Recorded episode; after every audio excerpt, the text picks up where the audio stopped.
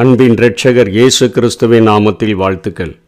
உன்னத பாட்டு ரெண்டாம் அதிகாரம் ஒன்றாம் வசனத்திலிருந்து நான்காம் வசனம் வரை. இங்கே நேசர் தன்னை குறித்து சொல்லுகிறார். நான் சாரோனின் ரோஜாவும் பள்ளத்தாக்கின் லீலி புஷ்பமுமாய் இருக்கிறேன் என்று சொல்லி.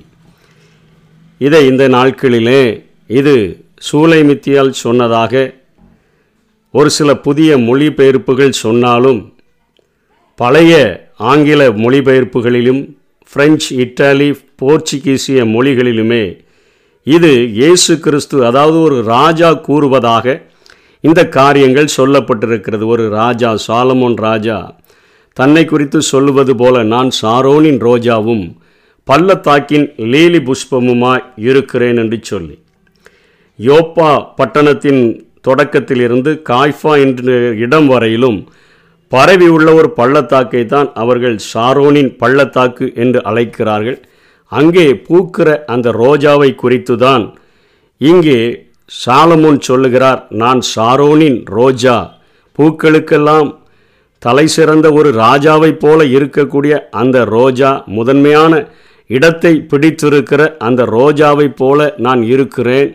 பள்ளத்தாக்குகளின் லீலி புஷ்பம் என்கிறது. இது ஒரு ஐரிஸ் வகையை சேர்ந்த ஒரு பூவினம் என்று சொல்லி வேத வல்லுநர்கள் குறிப்பிடுகிறார்கள். இது ஒரு தாழ்வான ஒரு தாழ்ந்த நிலைமையிலே காணப்படக்கூடிய ஒரு பூவாக இருக்கிறது என்று சொல்லி.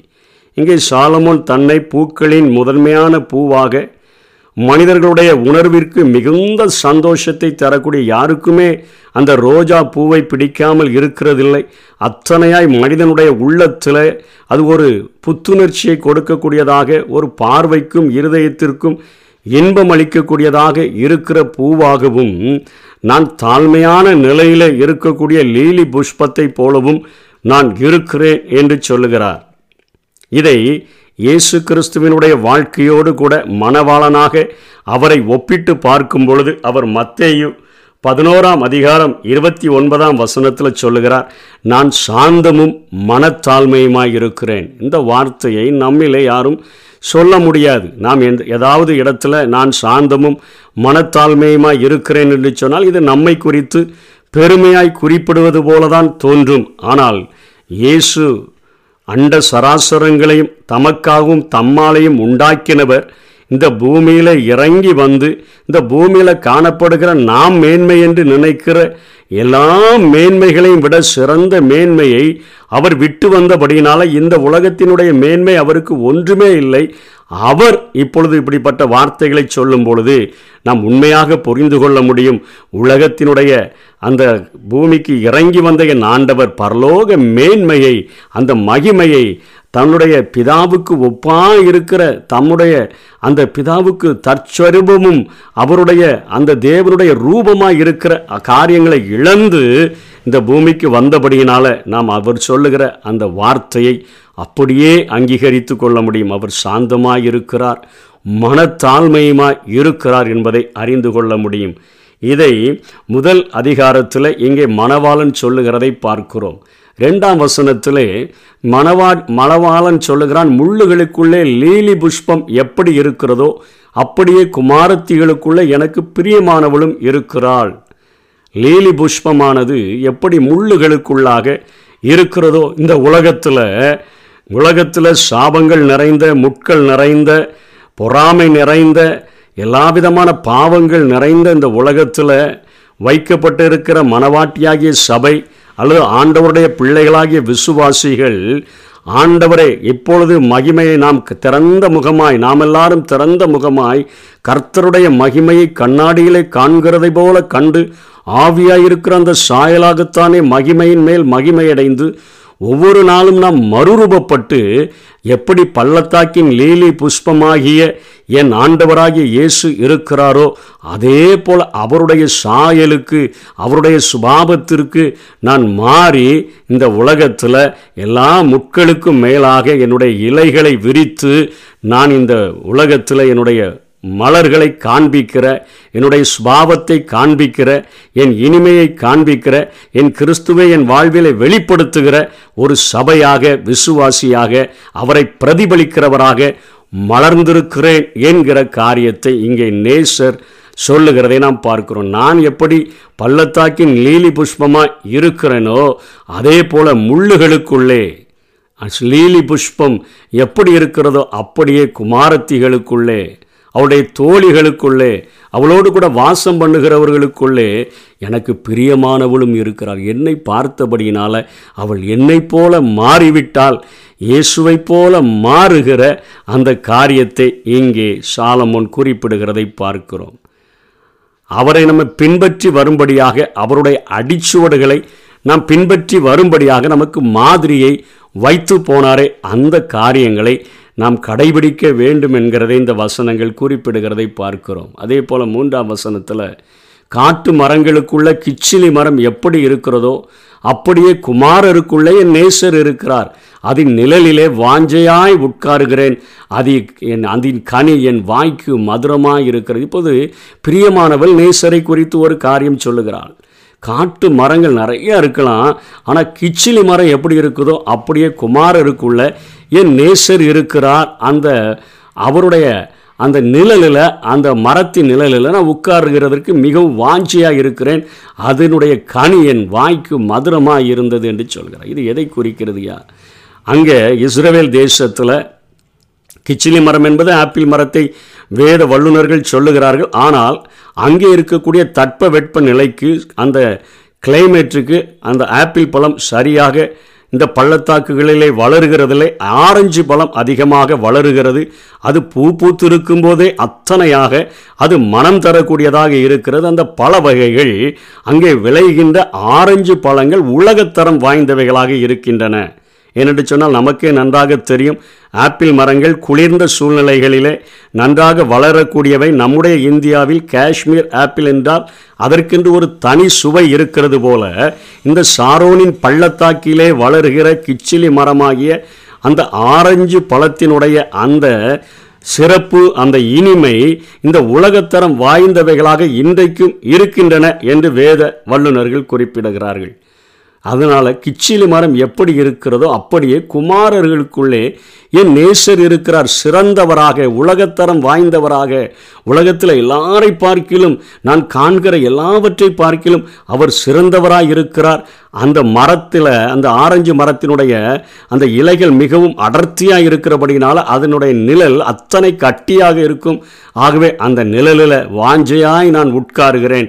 அது அதனுடைய கனியின் வாய்க்கு மதுரமாக இருக்கிறது என்று சொல்லுகிறார்.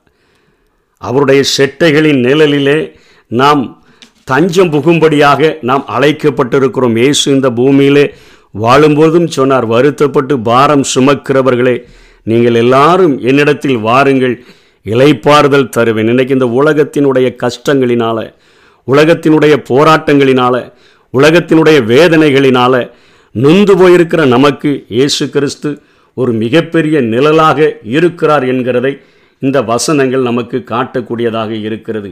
ஏசாயா முப்பத்தி ரெண்டாம் அதிகாரம் ரெண்டாம் வசனத்தில் அவர் காற்றுக்கு ஒதுங்குகிற ஒதுக்கு பெரு ஒல் வெள்ளத்துக்கு நம்ம ஒதுங்கி விழுகிற ஒரு புகலிடம் விடாய்த்த பூமிக்கு இப்படின்லாம் சொல்லிட்டு விடாய்த்த அந்த பூமிக்கு பெரும் கண்மலையின் நிழலாக இருப்பார் என்று சொல்லி ஏசாயா தீர்க்கன் குறிப்பிடுகிறதை பார்க்கிறோம். இன்றைக்கு இவளுடைய வாழ்க்கையை முதல் அதிகாரத்தில் அவள் சொன்னாள். என்னுடைய சொந்த திராட்சை தோட்டத்தை நான் பாதுகாக்கலை.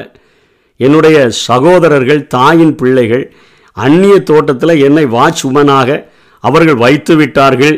நான் அந்த தோட்டத்தை தான் காவல் காத்து கொண்டிருக்கிறேன். அதோடு கூட அடிஷனலாக ஆடு மேய்க்கிற காரியங்களையும் நான் செய்கிறேன் சூரிய வெளிச்சம் என் மேல் அப்படியே படுகிறதுனால என்னுடைய தோலெல்லாம் கருத்து போயிருக்குதுன்னு சொன்னால இப்போ இந்த செடியினுடைய நிழலில் ஒரு ராஜாவினுடைய அரவணைப்பில் அவள் வந்துவிட்டபடியினால அவளுக்கு அந்த கொடியினுடைய நிழலில் ஒரு மிகப்பெரிய ஒரு அரவணைப்பை அவள் பெற்றுக்கொள்ளுகிறதை நாம் பார்க்க முடிகிறது. ஒரு மிகப்பெரிய ஒரு அரவணைப்பை. அந்த நேசருடைய அந்த நிழலிலே அவர் கண்டடைகிறேன் என்று சொல்லுகிறதை பார்க்கிறோம். அதுக்கு அடுத்தபடியாக அவர் இன்னொரு காரியத்தை சொல்லுகிறார். என் விரு என்னை விருந்து சாலைக்கு அழைத்து கொண்டு போனார். என்மேல் பறந்த கொடி நேசமே.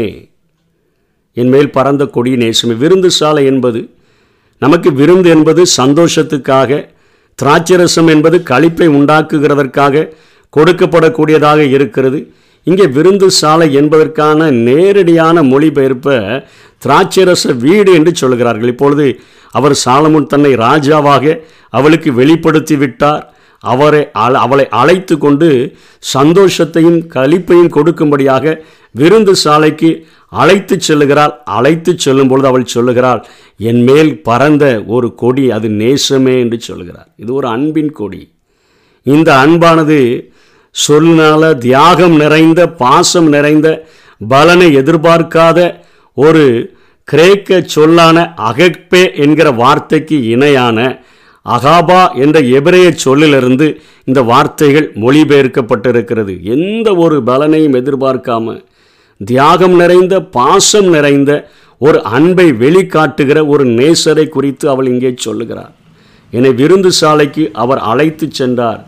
என்று சொல்லுகிறதை பார்க்கணும் இப்பொழுது இந்த நேசரின் கீழ் அவள் வந்து விட்டபடினால இவளை இனிமேல் யாரும் அடிமை கொள்ள முடியாது யாரும் கட்டாய பணியில் இவளை அமர்த்த முடியாது வெயில் இவள் மேலே என்ப பட்டு கருகருக்க செய்ய முடியாது நேசருடைய கழிப்பில் இன்பமாக வாழ முடியும் என்கிற ஒரு காரியத்தை அவள் பெற்றுக்கொள்ளுகிறதை பார்க்கிறோம். இன்றைக்கும் உலகத்தினுடைய பாவங்களினால அநீதிகளினால நம்முடைய வாழ்க்கை அழுக்காக்கப்பட்டு நிம்மதி இல்லாமல் சந்தோஷம் இல்லாமல் வாழ்கிற நமக்கு வருத்தப்பட்டு பாரம் சுமக்கிறவர்களை என்னுடைய நிழலுக்கு வாருங்கள் என்று சொல்லி அழைக்கிறாரே. அந்த கல்வாரி கொடி அந்த கல்வாரி நேசம் எந்தவித அன்பையும் எதிர்பாரா எந்தவித ஒரு பொரு காரியத்தையும் எதிர்பாராதபடி நம்முடைய அன்புக்காக அந்த மிகப்பெரிய தியாகச் செயல் செய்யப்பட்டதே. அவரின் கீழாக நாம் வந்துவிட்டோம் என்று சொன்னால் நிச்சயமாக ஒரு மிகப்பெரிய இலைப்பாறுதலை பெற முடியும். கீழே சொல்லுகிறாரே விருந்து சாலைக்கு என்னை அழைத்து செல்லுகிறார். என் மேலே பறந்த கொடி நேசமே. ஆட்டுக்குட்டியானவரின் கல்யாண விருந்து என்பது கடைசி நாட்களில் மத்திய ஆகாயத்தில் ஆண்டவர் மனவாட்டியாகிய சன் தன்னுடைய சபையை எடுத்துக்கொண்ட பொழுது நடக்கக்கூடிய ஒரு திருமணத்தை குறிக்கக்கூடியதாக இருந்தாலும் இன்னைக்கு ஒவ்வொரு நாளும் நம்ம ஆண்டவருக்கு நம்முடைய வாழ்க்கையை ஒப்பு கொடுத்து விட்டோம் என்று சொன்னால் ரட்சிப்பு என்கிற ஒரு விருந்தை அவருடைய சமூகத்தில் ஆனந்தம் அவருடைய வலது பார்சத்தில் நித்திய பேரின்பம் உண்டு என்று சொல்லுகிறாரு. அந்த மகிழ்ச்சியையும் அவருடைய வசனங்களை தியானிக்கும் பொழுது நம்முடைய இருதயங்களில் அனல் மூட்டப்படுகிறத அப்படிப்பட்ட ஒரு விருந்தையும் அவருடைய சன்னிதானத்தில் இருக்கும் பொழுது தேவனுடைய ராஜ்யம் புசிப்பும் குடிப்பும் அல்ல அது நீதியும் சமாதானமும் பரிசு பரிசுத்த ஆவினால் உண்டாகிற சந்தோஷம் என்று சொல்லுகிறார. அப்படிப்பட்ட ஒரு விருந்தையும் இந்த உலகத்தில் அனுபவிக்க முடியும். எதையும் எதிர்பார்க்காம நம்மிடைய நம்மை தன்னுடைய அன்பை வெளிப்படுத்தும்படியாக கல்வாரி சிலுவையில் எல்லா சொட்டு ரத்தையும் சிந்திவிட்ட அந்த இயேசு கிறிஸ்துவுக்கு நம்முடைய வாழ்க்கையை நாம் அரும அனுபவி நாம் அ- அனுமதித்தோம் என்று சொன்னால் இந்த உலகம் நம்மை அடிமை கொள்ள முடியாது பாவம் நம்மை அடிமை கொள்ள முடியாது எதுவும் கட்டாய காரியங்களுக்குள்ளே நம்மை ஈடுபடுத்த முடியாது. நம்முடைய வாழ்க்கையில் அவருடைய நிழலில் அவருடைய செட்டைகளின் மறைவில் ஒரு நிம்மதியை பெற முடியும். உலகம் தர முடியாத ஒரு சந்தோஷத்தை உலகம் தர முடியாத ஒரு சமாதானத்தை பெற்று அனுபவிக்க முடியும். அப்படிப்பட்ட கிருபைகளுக்காய் வாஞ்சிப்போம். தேவன் அதை நமக்கு தந்தருள்வாராக. ஆமை நேசரே உம் தீரு பாதம் அமர்ந்தே நிம்மதி நிம்மதியே. நேசரே உம் தீரு பாதம் அமர்ந்தே நிம்மதி நிம்மதியே. ஆர்வமுடனே பாடி துதிப்பே ஆனந்தம் ஆனந்தமே. ஆர்வமுடனே பாடி துதிப்பே ஆனந்தம் ஆனந்தமே.